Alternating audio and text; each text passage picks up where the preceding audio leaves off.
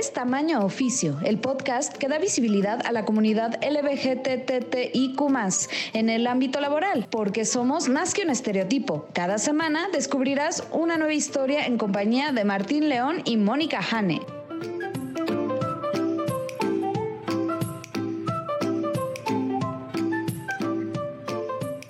Hola, ¿qué tal? Bienvenidos a Tamaño Oficio con Martín León, el doncel de la comedia en México, y Mónica Jane, la lesbiana más profesional que Martín conoce.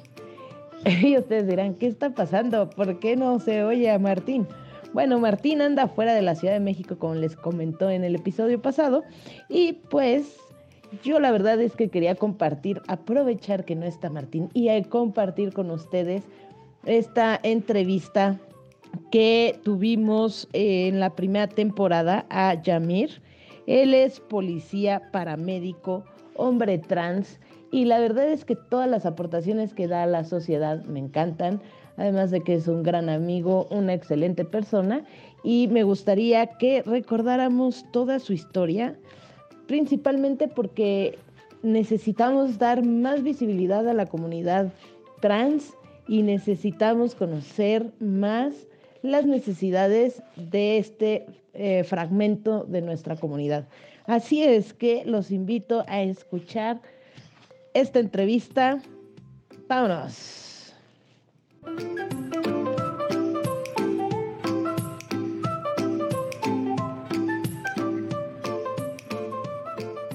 Hola, ¿qué tal? Bienvenidos a Tamaño Oficio con Martín León, el doncel de la comedia en México. Hola, hola. Déjenme introducir a mi host, a mi co-host. Ella te puede construir todo, excepto un esquema piramidal. Ella es Mónica Jane. Exacto. Soy como Bob Construye, ¿sabías? Que así me decían unas amigas de un trabajo. Porque llegaba así que, ay, es que necesito poner, no sé, unas repisas, necesito instalar mi persiana en la casa. Entonces, así de, ah, yo te ayudo, el sábado nos vemos. Y llegaba con mi caja de herramientas, mi taladrito, todo. Yo te voy a... eres como Bob construye. En una de esas yo te voy a traer aquí entonces para, para algunas cositas que tengo que... Sí, claro, lo que necesites. Le hago electricista, hago este albañilería un poquito, instalación de persianas y esas cosas, un poquito de carpintería. Lo único que no me sale muy bien es eh, plomería, porque barro las, todas las tuercas y todas esas cosas, es como que las aprieto mucho y se barren y entonces es un desmadre cuando pones una manguerita, la barres y luego se escurre el agua, ¿no? Yo, yo, te diré que yo soy el típico, o sea, cualquier cosa que te tengan que hacer, yo pago porque lo hagan. No me da pena alguna admitir que, que no puedo pero hace como dos años el lavabo de mi baño pues tenía una gotera y yo dije, no, no tenía gotera, estaba como ya, algo tenía, no me acuerdo. Pero dije, seguramente lo puedo cambiar yo, entonces ya chequé en internet y fui a comprar las piezas y la cambié yo y me sentí así, lo acabé y me sentí como muy orgulloso al respecto. Y le conté a, a, una amiga y me dice, entonces puedes venir a cambiar una a mi casa y yo no. no es para... Lo hice una vez, sé que lo puedo hacer, ahora ya voy a voy a pagar porque hagan el resto. A mí, ¿sabes qué me pasó una vez? Arreglé, el excusado tenía una fuga, entonces como que no bajaba bien la tapita esa que le llaman el sapito o algo así. Entonces tenía la fuga y compré todas las cositas, todas las piezas, las cambié, las puse en mi baño y demás. Y me sentía muy feliz, pero resulta que cada vez que jalabas el baño, no sé qué hice, que gritaba el baño. O sea, se oía como... nunca lo arreglé porque era muy divertido cuando tenías visitas, iban al baño, le jalaban y el baño hacía de... Y entonces la gente te decía, güey, tu baño grita. Y yo, pues, ¿qué hiciste? Hasta mi baño Exacto, solo grita cuando lleva carga pesada, la verdad. ¿Qué demonios? Más fibra, por favor. Cuéntame, Jane, ¿quién nos viene a visitar hoy en tamaño oficial? Pues hoy viene Yamir. Yamir es un amigo que aprecio mucho, lo quiero mucho.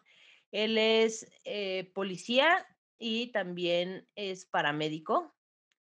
Y además Eh, es una letra más de las que hemos entrevistado, una letra que no hemos entrevistado, una de las letras. Él es un hombre trans.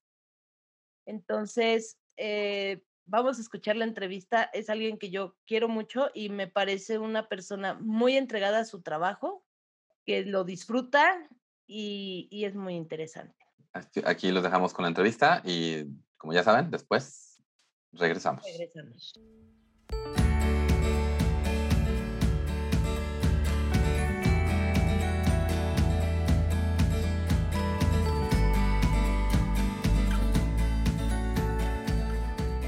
Muchas gracias por estar con nosotros, Yamir. Y pues por favor, eh, para la gente que escucha el show, pues tu nombre, eh, a qué te dedicas, edad si quieres, estado civil si también crees que sea necesario. Gracias por la invitación, hasta que se me hizo. Y este, bueno, mi nombre es Yamir, trabajo como policía en, en la Ciudad de México y actualmente mis funciones cambiaron y también estoy trabajando como paramédico. Este, tengo 28 años, tengo 7 años en la policía y desde que hice mi transición eh, fue en 2017. Entonces llevo cuatro años desde que empecé a transicionar. Eh, obviamente, pues por las cuentas, este cambio pues lo hice ya estando dentro de la corporación. Y, no sé, a ver, pregúntenme, bombardenme. Yo soy un libro abierto y yo estoy aquí para contestarles todas las preguntas que ustedes me quieran hacer. Igual sería interesante luego pedir preguntas al público y hacer una parte 2 de este episodio. Así que si les interesa eso, dejen un comentario, gente. Mi primera pregunta sería, ¿cómo, cómo llegaste a la policía? O sea, ¿cuál fue tu camino desde que, desde que dijiste quiero ser policía hasta, hasta dónde estás ahora? Fíjate, es una historia graciosa. Yo, desde que tengo uso de razón, yo veía a los polis y yo decía, yo quiero ser uno de esos tipitos azules cuando crezca, cuando sea grande. Hay una historia donde mi mamá cuenta que, que yo me gustaba mucho ver al policía del parque y que yo siempre le decía cuando me llevaba al parque, yo quiero ser como él. Entonces eso es un deseo que yo tengo desde niño, desde muy, muy pequeño. Pasa el tiempo y pues obviamente yo empiezo a investigar qué es lo que necesito para poder entrar. Pues obviamente en un flyer pues te, te impresiona, ¿no? Todo lo que te piden, que estatura, que este, hasta fisionomía, de hasta cierta actitud. Entonces yo me, yo realmente me preparé muchísimo para poder entrar a la academia. Muchísimo, muchísimo. Eh, yo tuve pues, un entrenamiento de un año previo a entrar. Fui al gimnasio, hacía mucho ejercicio, iba a correr, eh, mejoré muchísimo mi alimentación. Uf, no, no tienes idea de cómo me preparé. Y ya entrando, pues me di cuenta que me preparé demasiado, ¿no? había preparado demasiado para, pues, para lo que, o sea, las exigencias, vamos, no eran tantas, ¿no? Pero realmente yo quería hacer las cosas bien y, y por eso yo, yo me preparé muchísimo para entrar. Y pues lo logré, ¿no? Aquí andamos. Oye, Yamir, y entonces entras a, a, la academia de policía, pero en ese momento todavía no transicionabas, pero en tu interior, o sea, tú ya sabías qué pedales contigo. Eh, esa también es una historia graciosa y complicada. Yo no supe que era un hombre, un hombre trans hasta hace muy poco. De hecho, de la transición, 2017, 2015 yo me enteré. O sea, yo, yo en 2015 fue así como que, ¡fum! Esto es lo que me está pasando y, y por increíble que parezca, yo no quería. Yo estaba muy renuente a esa situación. Pero el chiste es que yo cuando me entero, pues ya estaba dentro de la policía. Pues yo tenía muchísimo miedo de lo que me fueran a decir pues en la chamba, ¿no? Porque pues nosotros tenemos pues unos exámenes pues ciertamente rigurosos donde pues controlan de alguna manera, ven si nosotros tomamos algún medicamento, tenemos alguna enfermedad, porque nosotros entramos sanos. Pero ya con el tiempo pues las cosas obviamente van cambiando, te vas deteriorando por la edad, por los excesos, por lo que tú quieras. Entonces, en este caso, pues yo eh, tenía mucho miedo porque yo sí quería pues operarme, eh, inyectarme hormonas, entonces para cambiar pues mi voz y ciertos rasgos de, pues sí, de, de mi físico. Yo tenía mucho miedo por lo que me fueran a decir todos, porque también la banda, la banda es culera. Independientemente de que, de que seamos adultos, eh, la banda de repente es, manchada y, y, si de por sí como, como mujer lesbiana muy, muy varonil, eh, yo tenía cierto trato por parte de mis compañeros y de mis jefes. Ahora imagínate cambiándoles la dinámica. Su chip fue Fue, fue muy, o sea, fueron reacciones muy distintas. O sea, todos, no te voy a decir que todo fue malo o que todo fue bueno, hubo reacciones buenas, hubo reacciones malas, pero sí, sí fue complicado. La verdad es que sí fue complicado. Tanto enterarme yo de manera personal como volverme a desarrollar en el ámbito laboral. ¿Tuvo un impacto? Tú tenías ya como cierto tiempo ejerciendo tus labores y de repente viene el enfrentamiento que ha sido súper difícil, como comentas, y, tuvo un impacto cuando empiezas tu transición en, en ese desarrollo profesional. Sí, porque, o sea, a pesar de que muchos de mis compañeros me respetaban, porque no es raro tampoco ver mujeres lesbianas en la policía y hombres homosexuales. No es raro y no es malo. Simplemente la banda te trata diferente. Muchas veces a mí, este, antes de transicionar, era de que, no, pues es que tú eres así porque pues, no has probado un hombre, pero aquí hay muchos, bla, bla, bla. Entonces yo así de, güey, pues no, o sea, todavía fuera una mujer bonita, dices, bueno, entiendo tu, tu comentario, pero pues, güey, así como ves ahorita, así estaba yo en ese tiempo. Nada más que tenía la voz muy aguda y pues también estaba sin vello, sin, sin muchas cosas. Había, había cambios que sí eran un poquito significativos. Entonces decía, güey, o sea, no me hagas esos comentarios, es bastante incómodo. Y había banda que pensaba que, que yo por el simple hecho de ser mujer lesbiana, entre comillas, yo ya quería con ella o con él. Era, era muy complicado. La banda no entendía que tú tienes una, una guerra interna y aparte te has empezado el trabajo, porque a mí me mama mi trabajo, me encanta, me fascinan mis labores y en un lugar donde yo me sentía bien, me hicieron sentir incómodo hasta cierto punto. Entonces era, lo que no estaba chido. Cuando yo transiciono, afortunadamente en ese momento yo tenía una jefa que se portó súper a la altura conmigo. Y yo le dije, jefa, tengo esta situación, quiero hacer las cosas bien, quiero informarle de manera escrita, pues las cosas que voy a empezar a hacer, pues para que de alguna manera la dependencia no dijera que lo pasé por alto y que lo hizo porque yo quise. De alguna manera yo quería avisar para que al rato no hubiera de que, ah, es que tú no nos dijiste, es que, porque tú es extraño la, la, la, dinámica de trabajo allá. Mi jefa me dijo, adelante, yo te apoyo, si necesitas días, si necesitas tiempo, si necesitas hasta, si tú quieres este, un horario más cómodo, yo te apoyo y pues yo la verdad es que estaba bien, yo nada más quería pues que estuviera enterada y, y que de alguna manera ella me apoyara hablándome ahora como varón, porque al ver mis compañeros el respeto que ella me demostraba, pues obviamente iba de arriba hacia abajo, ¿no? Entonces todo empezó a funcionar, yo empecé a hablar con mis compañeros, pues digamos, más íntimos también, y, y me dijeron, ¿sabes qué, güey? Sin pedos, nosotros de alguna manera pues, siempre lo supimos, y, pues sin ningún problema, ¿no? Y, me empezaron a tratar como, como hombre y todo bien, todo normal. No faltó eh, pues el, acto de discriminación. Me acuerdo mucho de uno donde pues nosotros teníamos que firmar una lista, ¿no? De entrada y de salida. Y esa vez yo no llevaba pluma. Una compañera pues tuvo bien a prestarme la suya, pero de una manera así como que muy, muy a fuerzas. Y cuando me di la vuelta, se la devolví y ella tiró su pluma a la basura y dijo, qué asco. Y yo, wow. Te lo juro, sí. Y, y, yo me quedé así de, bueno, pues cada quien, ¿no? Tu pluma era nueva, de tener mucho dinero, con permiso, yo ya me voy. Y, y, así fue.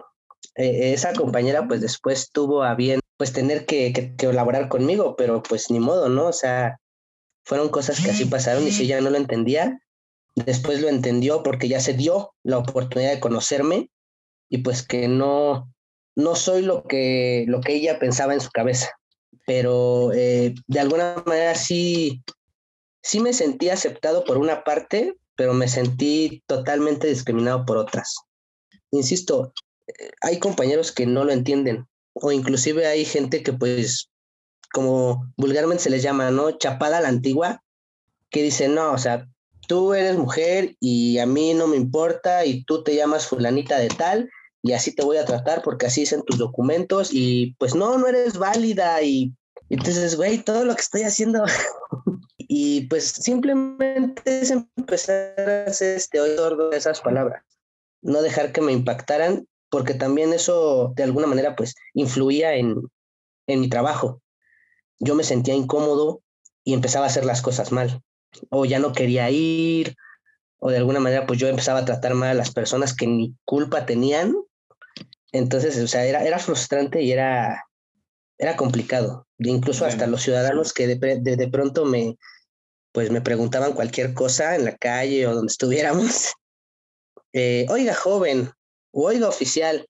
Y yo, ay, qué bonito. O sea, ellos que ni me conocen, que ni saben quién pinche madre soy, simplemente con verme me hacen válido y, me aceptan y no necesitan nada más. O sea, simplemente ven que yo hago bien mi función, que estoy ahí para ayudarlos y se acabó. Y, y otros güeyes que conocen mi trabajo, que saben quién soy y todo, cambian totalmente su forma de pensar por, la transición. Y fue complicado. Tomó su tiempo, pero eh, lo logré y, pues ahorita estoy en una nueva etapa de, de adaptar a mis compañeros nuevos, de alguna manera a educarlos también en ese sentido, porque son muy cerrados, no me conocen y es complicado educar a la gente desde cero. Algo que dijiste ahorita que, que creo que vale la pena centrarse en eso es este rollo de cómo Luego los que, o sea, esta molestia que tienes de discriminación que sufres en la calle o en el trabajo, los que sufren o los que tienen que lidiar con tu frustración y tu enojo al respecto, no son la gente que te discriminó, sino tus más cercanos, porque son los que lidian contigo día a día. Y eso, o sea, quería como dar hincapié en eso, porque sí, o sea, es muy cierto que esta discriminación que te viene de cualquier lado se termina canalizando. Luego hay gente que, que, te pregunta, ¿por qué estás tan enojado? Y es como, ok, si no estoy enojado contigo, pero pues estoy enojado, ¿no? Y, y creo que es algo que la gente luego no piensa. Y, y también esto que mencionas de, mm, o sea, al final de cuentas, trabajas con policía, es una función pública. Y, y además eres, eres alguien que cuando, cuando algo pasa, pues nosotros como ciudadanos, pues, o sea, queremos creer que podemos contar con ustedes, ¿no? Para cualquier situación. Mi pregunta sería, ¿cómo casas el hecho de que tú eres una persona eh, trans, iba a decir LGBT, pero la verdad específicamente trans, con el hecho de que en cualquier momento te puedes encontrar a una persona con ideas súper discriminadoras allá afuera. ya pues sentimental. No, mira, eh, ¿cómo caso el hecho de ser servidor público con el hecho de la discriminación afuera? Es una pregunta complicada. Pareciera que, que, el policía, específicamente hablando de nosotros, siempre se sobrepone a la situación pero la realidad es que siempre tenemos miedo a, tener un, mal actuar y que la gente se moleste con nosotros porque no los queremos ayudar o porque ellos confunden las cosas, ¿no? Porque hay cosas que no podemos hacer y que la gente no entiende. Entonces, muchas veces las personas te agreden y eso, seas trans o no, es una discriminación. Entonces, o sea, yo ahorita he llegado a tener problemas con hombres en la calle y, me empujan y oye cabrón y esto y el otro y yo con la mano en la cintura podría decirle, oye, no me toques. ¿Por qué? Porque tú me estás golpeando a mí. O sea, independientemente de que soy o no soy trans, pues no tienes por qué agredir a la autoridad o no tienes por qué agredir a otra persona. Y yo podría hacer mi denuncia, sin embargo, no lo hago porque en el calor del momento muchas veces uno dice y hace muchas cosas. Entonces uno tiene siempre que entender a la persona a la que estás dándole el soporte yo no puedo hablar de que la gente me discrimine, la gente como, o sea, como ciudadanos, que me discrimine porque no me conocen. Yo llego eh, eh, a una emergencia una primera vez y me encuentro por primera vez con una persona que no conozco y, y ellos igual, solamente que yo soy una autoridad. Entonces, yo tengo que tener siempre la cabeza fría y tratar siempre de comprender a la otra persona, todo el tiempo. Es complicado hablar de discriminación porque la gente no me conoce, no sabe que soy trans, y, pues tenemos desafortunadamente una, una fama complicada, ¿no? Donde la gente a lo mejor ahorita que, que nos está escuchando va a decir, pues tú estás hablando bonito porque pues, bla, bla, bla, pero pues métete. O sea, yo hablo por mí, ¿no? Hablo por mí, no hablo por mis compañeros y yo trato siempre de dar lo mejor, pero sí es complicado hablar de un tema de discriminación porque la gente no nos conoce. Ellos ven ya a un vato. Entonces, a mí no me va a ir a agredir una mujer.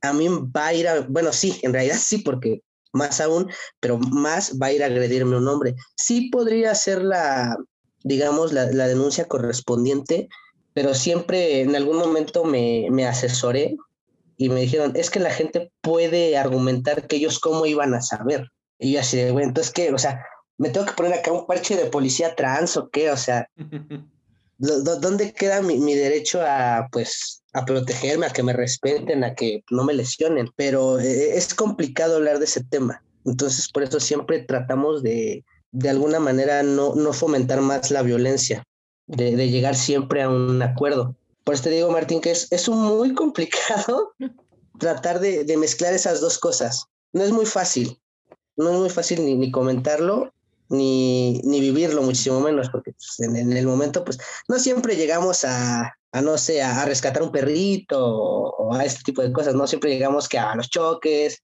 que a la gente que se está golpeando, eh, a las denuncias, entonces es, es complicado, ¿no? En ese sentido, y muy difícil de desmenuzar ciertas situaciones que comprenden a, a, los derechos, ¿no? En general.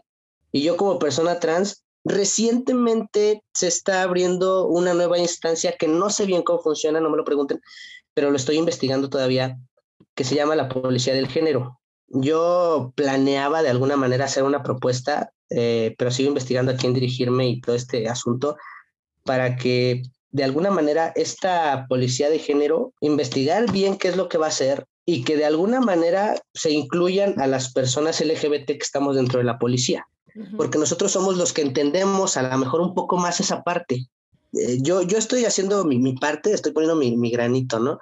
Y, y tratar de, de, investigar bien las funciones de este, de este nuevo proyecto que tiene la, la Secretaría de Seguridad Pública, bueno, ciudadana, y, y, y ver, porque, o sea, ¿por qué van a poner a lo mejor a un homofóbico al mando de la policía de género? O sea, ¿qué va a hacer él, no? O sea, o, o cómo va, va, a tomar decisiones, o, o, no sabemos, ¿no? Ese es mi propósito este año. Digo, ahorita tengo funciones de paramédico, pero eh, cuando me enteré de ese proyecto quise empaparme del asunto, pero como es un proyecto nuevo, pues no hay, no hay mucho que investigar aún. Okay. Y realmente pues todavía no tienen como que bases, ¿no? No saben bien qué van a hacer. Eh, no puedo hablarte mucho al respecto porque pues, también estoy investigándolo, pero eh, eso es, eso es lo que yo te diría, ¿no? dentro de la policía yo siempre he pensado que debe de haber una instancia que sea manejada por, por personas LGBT porque somos quienes entendemos el problema, somos quienes entendemos las problemáticas y quienes hemos vivido la discriminación y que a lo mejor podemos saber cómo tratar a otras personas trans o a otras personas LGBT en nuestra función como servidores públicos. Ah, hay esta tendencia, ¿no? De que eh, el machismo eh, es algo que, que domina la policía un poco y, y, es algo que pues, se tiene que erradicar poco a poco. Y es un buen proyecto para mí lo que están haciendo la policía del género, hasta no saber qué van a hacer en realidad, pero eh, suena bonito. Esa sería, esa sería mi idea, ¿no? Al respecto. Digo, igual y esto lo escucha alguien y al rato me dan de baja, pero no me importa, eso es lo que yo pienso y creo que la, las personas de, que, que vivimos y padecemos todos los días la discriminación o, los malmiramientos dentro de la policía, podríamos desenvolver y hacer un mejor papel en este, en este proyecto que ellos están haciendo de policía del género, que para mí, si me lo preguntas, es como una constante capacitación para los compañeros y que sepan qué hacer, cómo enfrentarse a situaciones que puedan intervenir en cuestión de seguridad para la comunidad LGBT. Oye, Yamir, y volviendo así un poco a, a todo esto de, del trabajo, tengo una duda. ¿En la policía existe alguna política, aunque sea escrita, o informe de no discriminación a los Así, compañeros, el, un tríptico, aunque sea algo. Pósters en la oficina. Algo, ¿Existe algo que diga no debes de discriminar a tus compañeros, ya sea por género, por identidad de género, por preferencia sexual? o por lo que sea. ¿Existe algo así? Es que viene implícito, Moni. O sea, nosotros nos regimos por las leyes y viene implícito. Tenemos que hacer cumplir la ley y eso está en la Constitución. ¿Qué más prueba queremos? Tú me puedes decir, no, pues es que, como dices, no, un tríptico, algo interno. Pero pues nosotros, al, ser representantes de la ley o, al, o de alguna manera intervenir para que se haga cumplir, viene implícito y quema ahí que la constitución que dice que no discriminaremos a las personas por su entidad, por su religión, por su identidad de género, por su religión, por, por, lo que tú quieras. Entonces viene implícito, o sea, nos regimos por, por la constitución, Moni, y ahí viene. O sea, no hay, no hay más que te pueda decir Y esto se desglosan muchísimas leyes más, pero pues dentro de la policía sí hay muchísimas leyes, ¿no? Internas, que dicen lo mismo, pero todas emanan de, de la de hasta arriba. Y en ese aspecto, o sea, porque tú como hombre trans, o sea, obviamente estás, es, es, diferente la homofobia, la transfobia, la lesbofobia, y aún, o sea, siento que luego la gente escucha trans y solo piensa en mujeres trans, como que no, de verdad es como que le dices, también hay hombres trans y es como de, what, no, perdón, what. Entonces, en, en ese aspecto, como ¿qué crees que debe mejorar en, en la policía de, para, para tener en conciencia en estas diferencias y realmente llegar a, a, esta versión idílica de no discriminación? Es complicado. Te digo, mira, yo tengo muchos, incluso mis compañeros que son gays, yo veo que tienen un índice menor de aceptación que yo. O sea, como que está bien para los compañeros que una mujer transicione a hombre, pero que un hombre transicione a, mujer es un pecado. O sea, no, ¿cómo crees? No, no, no, no, no, no, no. Y eso lo ven todavía, o sea, lo ven mal. Y, eso está, para mí está cabrón, ¿no? O sea, porque al final del día, pues, es la vida de cada quien. Pero mucho tiene que ver que todo, que, que la policía actualmente está muy chapada a la antigua. Y los compañeros que ya tienen carrera de hace 25, 30 años, le siguen enseñando ese tipo de, de pensamiento a los compañeros nuevos. los compañeros nuevos lo adoptan así. ¿Por qué? Porque no hay nadie quien les diga lo contrario. Somos tan poquitos que ellos dicen, jamás me voy a encontrar con un hombre trans. No, y que chinguen a su madre. Me pasó que ya transicionando, se dio el tema con gente que me conocía de tiempo y gente que recién me acaba de conocer, gente que no sabía que yo era trans y se empezó a armar esta polémica. No, y es que los putos, y es que las lenchas, y es que esos pinches güeyes que no se aceptan como son y, y quieren volverse viejas, y luego las viejas se quieren volverse, nunca van a ser hombres. Y yo así, te lo juro, con mi vasito, así nada más escuchándolo al vato. y mis compañeros que ya no hacían, así, así como de, hijo de su Yo nada más estaba esperando el momento porque a mí me han dicho que yo nunca dé mi opinión a menos de que me la pidan, porque si yo doy mi opinión y nadie me la pidió, pues me pueden callar con ese argumento, ¿no? Y a ti, ¿quién te preguntó? ¿Pero qué crees que el vato este me pregunta? ¿O tú cómo ves, pareja? ¿O tú cómo ves? Y le digo, pues no sé, mira, yo pienso que cada quien puede hacer con su cuerpo lo que quiera. Le digo, por ejemplo, yo soy un hombre trans, de esos que dices que no se aceptan como son. Y el vato se quedó, o sea, pero perplejo no, no, no, ¿cómo que te quieres volver vieja? O sea, y todavía ni siquiera lo entendía el vato. O sea, o sea, el vato estaba, y era, o sea, y lo preocupante es que era un morro de mi edad, quizás dos años más joven. Y yo, güey, ¿vives abajo de una piedra o qué, vato? Y yo le dije, no, mira, yo tengo mi vida y la vivo como yo quiera. Y si yo no te digo esto, tú en la vida te hubieras enterado y hubiéramos seguido siendo compas.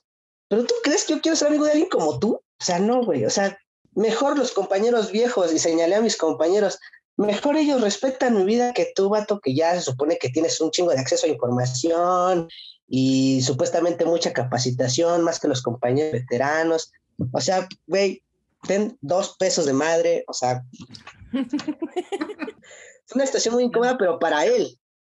Entonces yo creo que, que lo que se necesita para erradicar esas cosas es que haya más capacitación al respecto, más cientización porque, o sea, sí hay capacitaciones y todo, pero yo creo que hace falta indagar sobre muchísimos más temas y este es un tema importante porque la LGBT crece y crece y crece y crece y crece.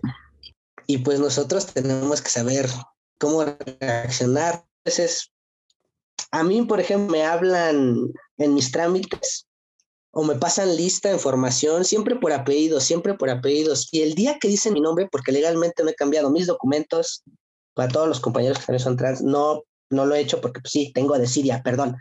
Este, me dan hueva los trámites de gobierno, sé que son lentísimos. Entonces, este, me hablan por mi nombre legal y me voltean a ver. La gente que nos está escuchando no está viendo mis caras que estoy haciendo, pero se, se sorprende y dicen, güey, tú eres, sí, sí soy yo. Una vez me quisieron sancionar porque dijeron que había recibido la notificación de otra compañera. Y yo, no, es que sí soy yo. Es que sí soy yo. Y, hay gente que no me cree. Y ahí me tiene sacando mi INE, sacando mi credencial de la corporación, sacando todo, el documento, hasta el certificado de secundaria, porque de verdad la gente no me cree. Y se presentan muchas situaciones, ah, perdón, se presentan muchas situaciones donde hasta, y volvemos a lo mismo, es gente ya veterana, gente que ya, ya, que está para jubilarse, yo te hablo de gente que ya tiene sus 50 años, que me dice, entonces eres hombre o mujer. Y yo así, ay, Dios mío, ya estoy acostumbradísimo a ese tipo de cosas, pero sí es así como que, ¿y por qué no nos capacitan en esto? ¿Por qué? Es incómodo para ellos, es incómodo para mí. Por favor, capacítenos en relación a esto, por favor. Perdón, Martín, ¿qué, qué ibas a decir? No, yo solo quiero agradecerte, ¿eh? porque como una persona que procrastina un chingo, me siento bien de saber que no soy el que dice, esto es súper importante, lo tengo que hacer y aún así no lo hace. Exactamente, em, sí, señor. Y, y esto sí es importante, pero mira, soy la persona más decidiosa que conozco, porque esto es básicamente mi vida y no lo hago. Porque me da flojera, señoras. Me da mucha flojera. Perdón. Ya que no, eres tránsito, no, te voy no, no, me da tanta pena decirte todas las veces que he salido a manejar con la licencia vencida. No hagan eso, gente. No hagan eso. No hagan eso, es malo, es malo. en realidad no está vencida. Si se manejar así, respeten todos los lineamientos de tránsito, porque si los paran, para atrás. Bueno, también con la licencia vigente, respeten todos los lineamientos de tránsito. Exacto. Déjalos. Déjalos, ellos hacen su trabajo. Eh, del otro lado de la moneda, hablamos de discriminación, pero ¿hubo alguna situación o alguna persona donde te haya sorprendido la aceptación? donde esperaba, ah. no esperabas que estuvieran tan abiertos? Sí, hubo, de hecho hubo varios compañeros que me sorprendieron, pero el que más me sorprendió fue un compañero ya veterano, tiene él 24 años de servicio y es una persona pues ya grande, él ya tiene, me parece que cuarenta y tantos años. Es un adulto joven. Gracias. Moni, por favor, soy veterana. ¿Tú tienes qué? ¿41 a lo mejor? No, 44 cumplo este año. Él tiene 48. Ah, ok. Bueno, el punto es, el punto es que pues yo este, platiqué con él porque es una persona con la que yo conviví pues muchos años. Este, prácticamente viví con él, ¿no? Él se convirtió en una especie de papá en la policía y este y yo un día dije, "Oye, quiero platicar contigo, fíjate que está pasando esto y esto y esto." Y él en medida de que yo iba platicándole, él siempre me puso atención y él me dijo, "¿Y luego qué te preocupa?" No, pues es que pues qué tal si en algún momento pues tú y él me dijo así textual, a ti que te valga verga lo que piense yo, lo que piense el mundo. Si tú vas a estar bien y es lo que quieres, hazlo tú eres mi amigo, eres mi chompis y yo te quiero y te respeto. ¿Y qué huevos que estás tomando esa decisión? Hay muchas personas que no lo hacen y que se quedan así, infelices toda su vida, que se quedan pensando en los demás. Y me empezó a soltar un verbo así tan, tan cabrón, que yo dije, órale, me lo esperaba de todos menos de ti. ¿Por qué? Porque ya tenía una vida, una carrera en la policía donde a lo mejor yo dije, este güey no me va a entender. Lo creía de mente cerrada, lo creía, no sé, a lo mejor muchas cosas y él me sorprendió, o sea, me tapó la boca increíble y bueno, ese día hasta nos abrazamos y, me dijo que lo que necesitara y en cada paso importante que yo he hecho respecto a la transición, él me ha apoyado de, de manera externa a mi familia, claro está. Y, y, fue muy bonito, fue muy bonito, porque yo te hablo de que la compañerita está de la pluma, ¿qué te gustaría que tenga 20 años? ¿La que tiró la pluma tiene 20 años? 20 años, 21. Y este compañero con sus 48 años y con su carrera ya en la policía y que ha visto muchas cosas, que él me, me diera esas palabras fue, puta, la verdad me quité el sombrero y a lo mejor por eso espero mucho de, de cada compañero que conozco, porque si él de alguna manera lo entendió sin yo hacer nada de él, ¿eh? o sea, yo, yo no, no, o sea, güey, pues yo dije su hijo, ¿no? su primo, su, lo que sea, él llevaba dos años de conocerme nada más y, tuvo esa reacción cuando yo se lo dije. Mira, yo la verdad me siento muy bien de tenerlo a él como compañero, como amigo y pone la vara alta, porque insisto, o sea, si él lo puede entender, todos lo pueden entender. Y no porque sea él una persona mayor, sino que no hay, o sea, no hay, no hay un límite. O sea, si tú quieres ser una persona que respete a los demás y si quieres ser una persona que, que acepte a los demás, que los respete y que no les importe más que la persona que eres y cómo te desempeñas, lo demás viene sobrando. Ya si lo quieres conocer o no, ya es tu problema, pero en realidad no tiene por qué ser un factor determinante para que la gente te trate bien o mal. No lloren. no aún, no llegamos a la parte triste todavía. De verdad, o sea, yo te lo he dicho, ¿no? Yo te admiro mucho por, porque tuviste ese valor y, y más porque justo la policía, pues, sí tiene un machismo bastante adentro del, así hasta el tuétano del hueso, entonces obviamente todo este tipo de, cambios y todo este tipo de, o sea, que si una transición, una persona LGT, debe ser un, un impacto fuerte, entonces yo siempre te he respetado y te he admirado por eso. Sí, no, la verdad es que eh, y es en parte por lo que empezamos este podcast, por conocer y para, y para dar, a, dar a ver que, que la gente LGBT más estamos como en todos lados, no nada más en obras de teatro y, eh, y, en el, y como estando peros. digamos que otra, otra pregunta es, o sea, porque como dijiste, esta realización de que, de que eres trans fue reciente, cuando em, empiezas este proceso, ¿en algún momento pensaste que ibas a tener que escoger entre, entre este trabajo que te hace feliz, porque veo que disfrutas tu trabajo, y, y pues tu vida, tu felicidad, como mencionaste? Eh, ¿Qué crees que sí? Eh, fue un tema en mi cabeza, claro, porque pues nadie más tiene mi trabajo y nadie más entiende lo que yo estoy pasando, lo que yo estoy pasando como persona trans. Entonces sí fue una pelea y una, una plática interesante conmigo mismo y yo llegué a la conclusión de que si la policía me cerraba las puertas, yo tenía ningún problema. Si ellos me querían correr, para empezar, pues yo no me iba a quedar con, con los cruzados, ¿no? Para empezar. Pero si no se podía, si era algo que yo tenía que abandonar por ser yo mismo, que será a lo mejor un tema que hablaremos e, en otro momento, yo sin ningún problema y muy agradecido le daría, le diría adiós a la policía, porque yo me elijo a mí. La verdad es que yo me elijo a mí y, y, yo ahorita te puedo decir que soy feliz, me siento pleno, me siento contento, tengo todo, o sea, tengo todo. O sea, no, si tú me preguntas ahorita, Martín, Moni, si ustedes me preguntan qué me hace falta, yo te diría nada. Soy quien siempre he querido ser, eh, tengo el trabajo que siempre quise tener, lo hago bien, lo disfruto, tengo una familia increíble, tengo amigos increíbles, he realizado las metas que me he propuesto y me siento bien. Tengo problemas, obvio, güey, obvio que tengo problemas. La vida no es rosa.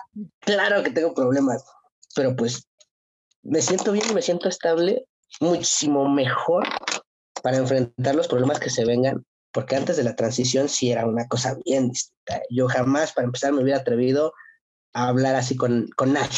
Entonces sí es algo que, que, anímicamente sí te cambia y yo me, me, elegiría a mí. Mi trabajo, bueno, trabajos hay un montón y trabajos que a lo mejor puedo disfrutar y que me puedo desempeñar porque dentro de la policía he conocido más cosas que también me gustan y me apasionan, pero pues ni modo, si no se puede, yo me elijo a mí. Esa es la respuesta, Martín. Vas a llorar. Y no, pues mi última pregunta sería, siguiendo, siguiendo en, esta línea, ¿qué se siente ahora ya de estar, como dices, en el trabajo que siempre soñaste y además poder ser abiertamente trans y poder desempeñar tu trabajo de esa manera? O sea, ¿cómo te, cómo te deja eso?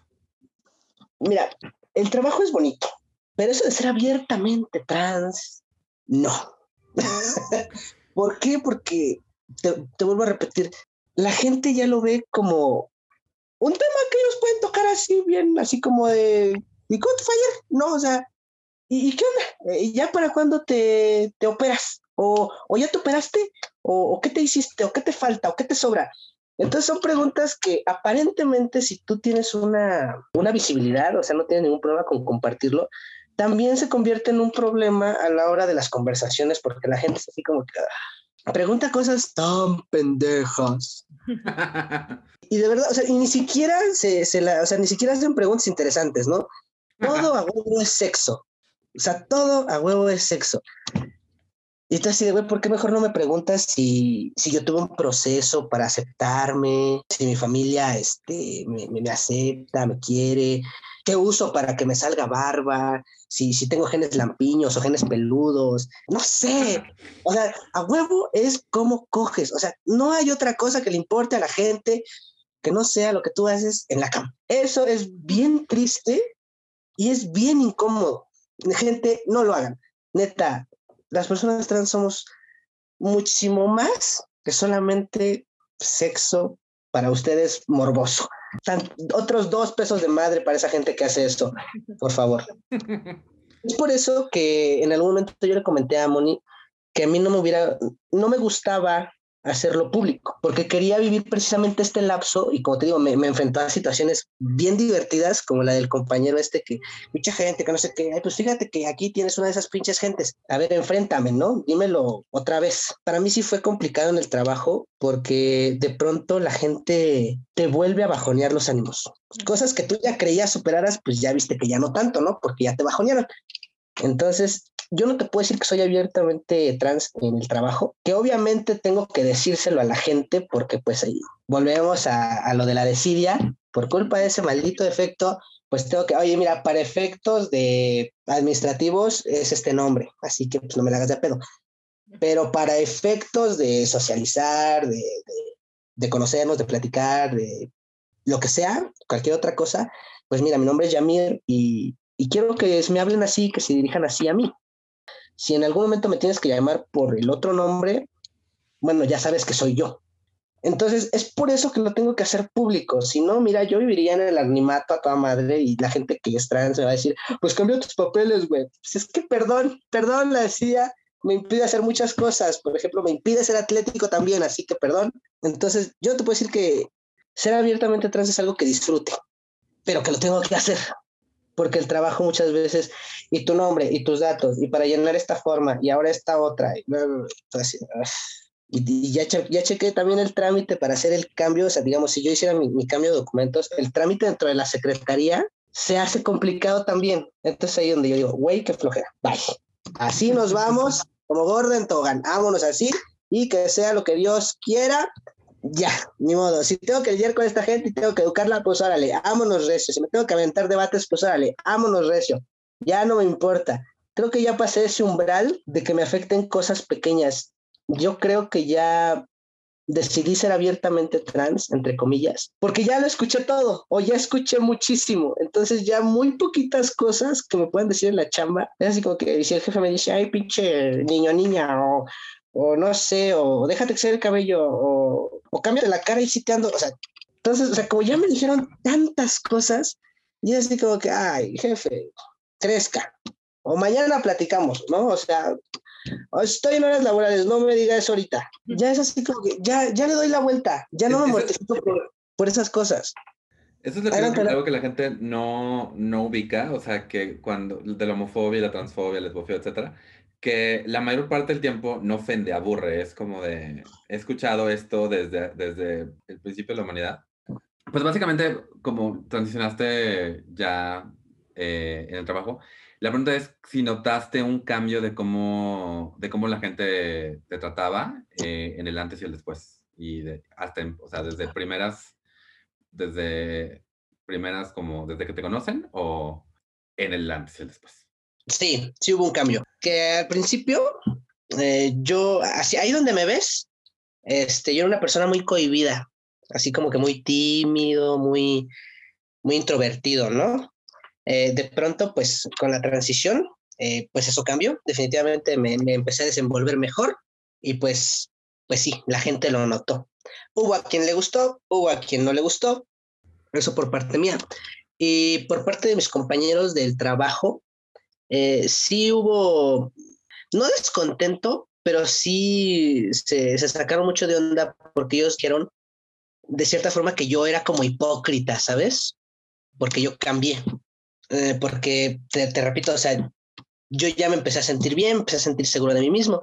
Entonces, pues, pues sí veía las cosas de otra perspectiva, me sentía muchísimo mejor cuando me hablaban de él en lugar de ella. Ellos me decían, es que tú eres así como doble cara, como hipócrita, antes no eras así y cambiaste mucho. ¿y qué te pasó? Ya no eres igual que antes. Y así de, pues no, güey, pues sigo siendo igual, nada más que, pues, güey, me siento, me siento feliz, me siento contento. ¿Cuál es el problema? ¿Es ser hipócrita o qué? Y, y en el trato, mm, yo siento que no, pero que externamente me decían que la gente había cambiado conmigo. No sé si me explico. O sea, que tú no lo sientes para gente que te dice. O sea, ajá. O sea, güey, ¿por qué dejas que te traten así? ¿O por qué esto? ¿Por qué el otro? Hubo gente que cambió el chip así y, hubo gente que me seguía hablando de ella, por ejemplo, y que me hablaban por mi otro nombre. Y yo les dije, bueno, pues es que al final no es una transición nada más mía, también es de mi entorno y no todos lo van a entender igual. Yo de alguna manera entendía todo, pero ya cuando, por ejemplo, me hablaban con violencia o con otro tipo de cuestiones, pues sí ya me ponía a la defensiva porque pues no me iba a dejar. Entonces, o sea, fueron muchas cositas aparentemente pequeñas, que fíjate, hasta que no me lo preguntaste no me había puesto a pensar en eso. Este, pero sí, realmente sí hubo, hubo cambios tanto míos, de mis compañeros y mi entorno. O sea, sí, sí cambiaron muchas cosas, afortunadamente para bien. Que mira que también he de mencionarlo, los compañeros varones se empezaron a sentir intimidados porque con todo esto de las hormonas, a lo mejor no tiene nada que ver con el trabajo, pero de alguna manera se sentían intimidados porque yo empecé a verme, pues ellos de alguna manera decían que atractivo, que, que mi cuerpo empezó a cambiar y pues las chicas ya me veían diferente. Entonces hasta en eso se sentían amenazados. Y, y, fue... ¿no? Así de, ah, yo Ajá, ajá, sí, un, me veían ya como una competencia y yo decía, wow, ¿no? O sea, y eso aumentaba definitivamente mi seguridad y entonces era así como que muy bonito, ¿no? Muy padre, pero pues sí, sí hubo cambios, unos más significativos que otros, pero no, no hubo discriminación en ese sentido. Fueron cambios bonitos porque yo, yo, yo, yo tomé y guardé lo, lo bonito. Hubo cosas feas, pues sí, pero pues eh, X. O sea, hay gente que me sigue hablando de ella y gente que me conoció antes, durante y actualmente, ¿no? Después y me siguen hablando por mi nombre antiguo, ya lo dejo pasar. Así que, sí, síganle pues. Oigan, pues ya nos estamos acercando, se fue rapidísimo nuestra plática, Yamir, y, este, y nos estamos acercando al final de esta entrevista. Y a mí siempre me gusta hacer la siguiente pregunta y tú no te vas a escapar. No me vas a decir que la pregunta es cómo tengo sexo porque te mando a la burger y me salgo. cambia la pregunta, Jane, cambia la pregunta. ¿Eh? O sea, olvídalo, olvídalo. No, mi pregunta es, si existiera un genio de la lámpara maravillosa y que este fuera LGTB más, ¿qué deseo le pedirías? Güey, chale, me hubieras dicho fuera del aire para pensar posible respuesta. Está bien difícil la pregunta, tú.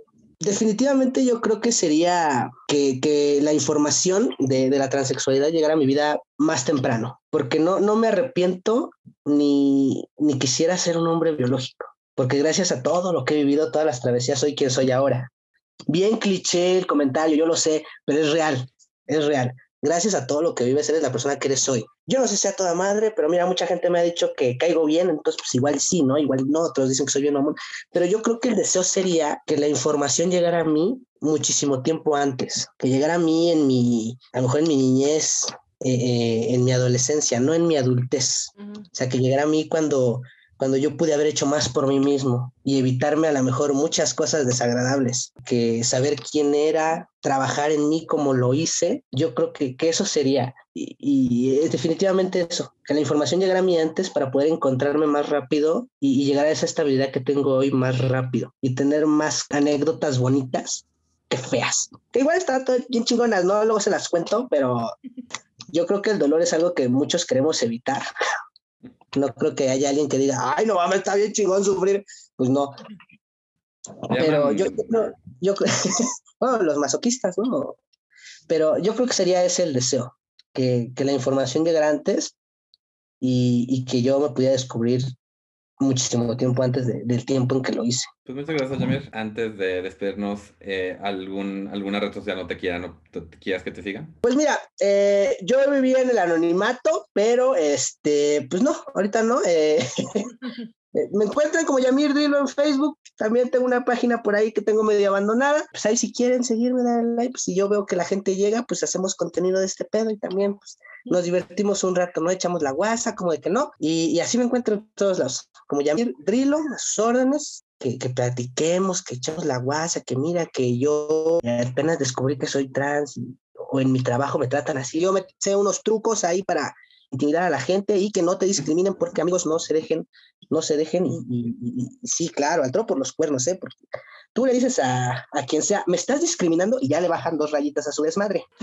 Entonces, este, ahí se los paso, ¿eh? Es, es, es, un truquillo ahí, a lo mejor malo, pero funciona, funciona, me funcionó muchas veces y pues aquí andamos. Pues, Yamir, muchísimas gracias por estar aquí hoy y eh, regalarnos esta entrevista y esta plática. Este, la valoro muchísimo, como valoro también la amistad que tengo contigo. Y bueno, gracias Martín y a toda la gente que nos escucha, ya saben, compartan, síganos, etcétera.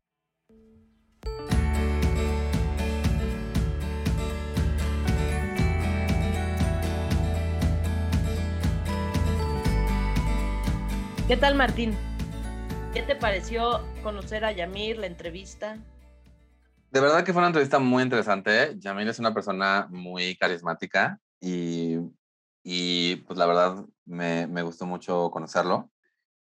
Eh, dijo muchas cosas que, que, que, me hicieron este, interesantes y que pues quiero recalcar ahorita antes de, de acabar. Lo que, lo que más me gustó es esta idea de que eh, él desde siempre quiso ser policía. Especialmente hoy en día donde estamos cuestionándonos el trabajo de la policía o sea, y, y, el hecho de que pues son, los, los, pone el gobierno para la gente, pero a quién realmente, o sea, es, hay todo este rollo de discusión de la policía que está, pero el, el que haya, el que alguien que de chiquito haya dicho, este, yo quiero ser policía, con esta idea de lo que quiero es ser alguien que esté ahí para las personas cuando lo necesitan y que haya hecho todo, hasta más de lo necesario, como dijo, eh, para, para llegar a, a, ser policía, la verdad, pues se me hizo padrísimo, porque ¿cuántos de nosotros nos dijimos de chiquitos, ay, sí, quiero ser bombero? O, ay, quiero, yo, yo lo que sea, quiero ser chef. Y ya después por ahí dije, no, no, no, necesito un, un trabajo que no sea eh, personaje de serie para niños. Yo ahora soy community manager y podcastero. la verdad fue muy bonito escuchar su historia de, de, eso, de, pues e, era, y que además dentro de este espacio donde, donde transicionó, sí, como dicen, no todos son, han sido como súper incluyentes ni tolerantes, pero sí he encontrado apoyo y, y, y familia y comunidad en este espacio.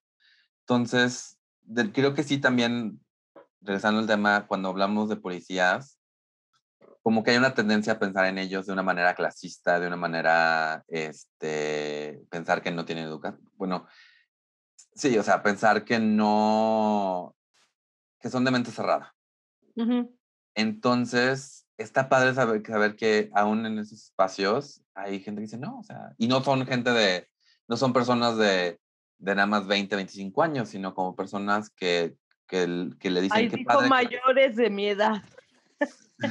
sí. sí. Te, aventó, una, tú, tú, lo quieres mucho, pero te aventó una mega pedrada, Jane. Sí, me dijo ya, este, veterana, ruquita. Pero sí, fíjate que a mí algo que, una de las cosas que me gustó muchísimo, justamente hablando de la edad, fue que para el respeto no debería ser pretexto la edad. Y me encantó porque muchas veces, creo que hasta yo lo he llegado a hacer, disculpar a una persona porque ya está grande, ¿cómo le explico? Este, y no, o sea, la gente debería de respetar a los demás, así tengan 80, 60, 40, 20, 10 años, todos deberíamos de respetar al prójimo, todo mundo debería de respetar a todos los que nos rodean sin decir, ay, es que está muy chiquito, es un niño, ¿cómo lo va a entender? Ay, sí. no, es que ya está viejito, mira, tiene 70, tiene 80 años, ¿cómo va a entender todo esto? Porque al final del día el respeto no necesita mucho entendimiento, es simplemente respetar. O sea, Exacto, exacto. Y además, ahora que lo mencionas, eh, cuando, cuando nada más descartas a alguien, pues descartas a, alguien, a un posible aliado. Y creo que no se trata de decir, ay, no, pues, ¿cómo le voy a explicar si no realmente hace tal persona? Bueno, ¿cómo le vamos a explicar a estas personas para que entiendan que no es una imposición, que, que, que para ti como persona no es una opción? O sea, porque no es puedes, puedes escoger no ser gay. O sea, sí, puedo, podría, como mucha gente lo ha hecho, porque te dicen, no, pues hay gente que vive su vida en el closet, ¿por qué no? Y es uno, porque no? Porque voy a ser infeliz el resto de mi vida. Y yo, una de las frases que más me gustó como al final de la entrevista fue la de me elijo a mí. Y porque, o sea, porque no lo dijo de un punto, desde un punto egoísta, sino un punto de yo tengo que cuidar la base y la base soy yo. Porque si no, cualquier cosa que se construya encima de esta base no no, no, se va, no se va a sostener. O se va a sostener sobre unas mentiras que tarde o temprano van a salir a la luz. Creo que algo que la gente está empezando, no empezando, pero que ya llevamos un rato hablando es este rollo de no es un acto egoísta eh, querer vivir tu vida abiertamente siendo la persona que seas, sino es un acto de, de, autenticidad y que eso logra y que, que, esta autenticidad tiene consecuencias positivas alrededor de nosotros. Sí, a mí también me encantó, me dijo a mí, esa me la, me la quedé así de, me encanta, me encanta. Y eh, algo que también creo que y eso es como mucha gente, incluso hasta dentro de los mismos LGTBs, tenemos que trabajar mucho porque sí es algo que yo he escuchado de otros trans, eh, las preguntas. Sí. Cuando hagamos preguntas, no estén basadas en nuestro morbo. Y porque aparte a mí me ha pasado que también me hagan preguntas que, que están basadas en un morbo, que dices, sí, cañón. ¿qué te importa cómo tengo relaciones sexuales? ¿Qué te importa si soy activa, pasiva o lo que sea que yo sea? ¿Qué te importa todo eso? Y justo si vas a platicar con una, porque mucha gente dice, es que no sé cómo preguntar o qué preguntar. A ver, número uno, no estés buscando saciar un morbo que no es, o sea, no te va a llevar a nada.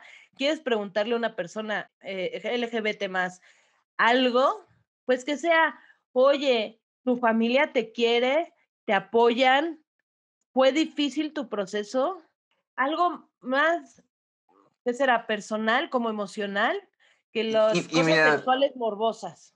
Exacto. Y oye, eh, preguntas, o sea, lo que le preguntarías a un compañero de oficina cuando lo conoces y te das cuenta que es del género que es, es, oye, ¿quieres ir a comer? Oye, este, ¿a qué equipo le vas? En, o sea, en la, en la casa nos juntamos los jueves a ver los partidos te, le caes, o sea, creo que este rollo de conocer a las personas, o sea, sí, el hecho que sea homosexual, bisexual, transexual, la gente se fija mucho en el sexual, ¿no? Y, y, y, y, para cierta gente es así como literal que le explota eh, la cabeza el pensar que hay algo que no sea heterosexual cisgénero.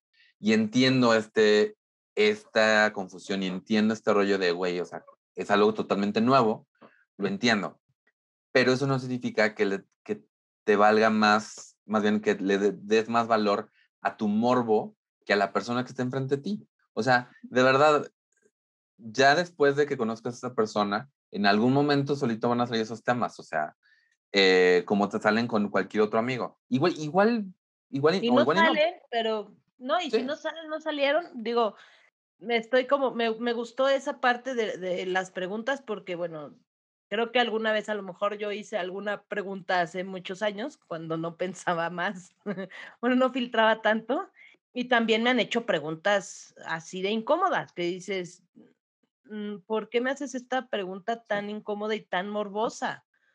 Y creo que la realidad es que como personas cisgénero, para los que no sepan, cisgénero es lo opuesto a trans. Eh, el, o sea, luego creemos que igual esta pregunta no les va, es una pregunta que no les va a molestar y ya luego te dicen, no, esa pregunta sí me molestó. Entonces también tienes que estar dispuesto a que si te dicen, esa pregunta está, está fuera en lugar de decir, ok, perdón, y, y retirarlo, aprender, no volver a preguntar, pero no, no tomarlo personal, no así como, no, yo no, es que yo no quería, no, o sea, no, no se dan por ofendidos, no, Exacto. O sea, creo que Sí, bueno, uno, porque uno puede contestar justamente así, oye, ¿sabes qué? Este, como que sí me incomodó tu pregunta, no te la puedo responder. Y, y no pasa nada, que no sea tampoco, ay, tu morbo, no. O sea, tomarlo siempre con esa mente abierta y decir, no puedo platicar de eso, me incomoda. Y por otro lado decir, oh, disculpa, no vuelve a suceder. esa se acabó, ¿no? Sí. Sí, es sí, lo sí, más, sí, sí.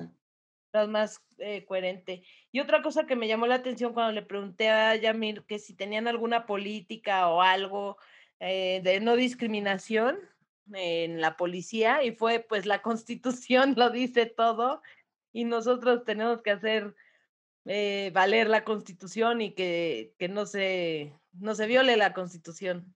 Eso me llamó mucho la atención porque no sé cuántos policías tengan esa idea tan clara. ¿Verdad? Deja tu policías, personas en general. Y personas. Es algo que, que sí se ha hablado mucho en, en, en- en signos- círculos activistas, el- el- la cosa de que real, cuan- cuando, se quiere modificar la constitución, obviamente en la parte de discriminación sí se tiene que meter la, meter la parte de sexualidad y género, pero en, luego como que tienes que debería haber un, un, una- un apartado que hable de la defensa de la vida eh, de personas LGBT. Y la respuesta es, bueno, es que realmente la constitución debe cuidar la, la vida de todos los ciudadanos del país. Y seas lo que seas, eres ciudadano de este país. No tendría por qué haber un, no tendríamos por qué necesitar que se, se considere aparte, o sea, que, que, de, ah, ah, the way, ¿se acuerdan que los gays son ciudadanos? ¿Se acuerdan que los trans son, se acuerdan que los bi, que, que se acuerdan que, lo, que la gente no binaria es ciudadana? O sea, no deberíamos tener que estarle, estar como poniendo notitas en la constitución a cada rato, para decir, esto, esto nos incluye a todos, esto nos incluye a, a mujeres, o sea, esto no es nada más para hombres cisgénero, hombres heter- heterosexuales cisgénero, esto es para todos. Entonces sí está muy padre lo que él dice, pues nos regimos por la constitución y debería ser, la cosa es que sí, debería ser suficiente. Debería ser suficiente para que no nos despidan, debería ser suficiente para que, para que no, nos, eh, no nos discriminen a la hora de buscar trabajo, para que, para que no nos discriminen a la hora de buscar justicia.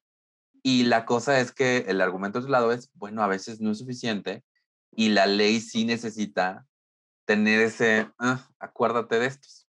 Pero sí es, pero, pero como lo dice, y, o sea, y me, pero, pero me gusta como que, como dices, me gustaría creer que muchos, que más policías están de acuerdo con esa mentalidad. Y además, pues está padre saber que hay una diversidad en la policía. Exactamente. No solo son los, los machos que, que pensamos que son, ¿no? Exacto. Eso también me gustó mucho.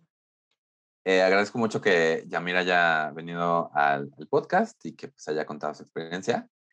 Eh, como, él es- como él mismo dijo, como que luego la gente no ubica cuando él le dijo a alguien más, no, pues yo soy trans, y el tipo automáticamente, ¿cómo que te quieres ver vieja? Sin darse cuenta que está hablando con una persona que ya transicionó. Y la verdad, o sea, eh, a- eh, sí, es, sí es importante notar que, que los hombres trans no los toman en cuenta luego ni, ni hasta en el mismo movimiento. O sea, como que son una nota al, una, una nota al pie y, y pues estoy muy, muy contento de que, que nos haya dado la chance de venir y platicar con nosotros. Y pues ya, Y dar visibilidad a, a los hombres trans. exacto. Eso me encantó también a mí, porque sí es cierto, pasan como, a veces pensamos en trans y, y creo que tú lo dijiste en, en la entrevista, ¿no? Eh, pensamos en trans y pensamos en mujeres trans. Sí, Rara es la vez que pensamos hombre trans. Y hay gente como dices, le explota la cabeza y dice, hombre trans, también existen. exacto. Sí.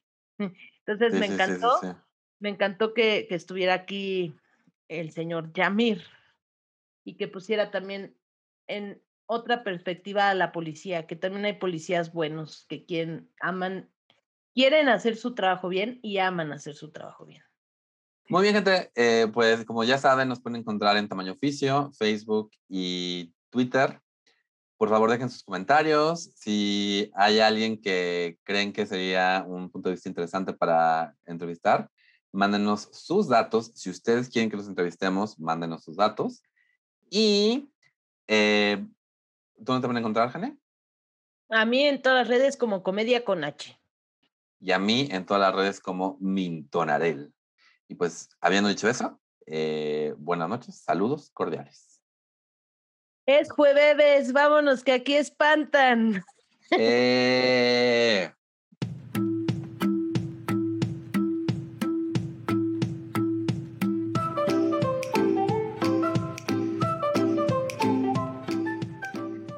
fue Tamaño Oficio. Gracias por escucharnos. Síguenos en Facebook y Twitter y recuerda compartir este podcast con tus amigos.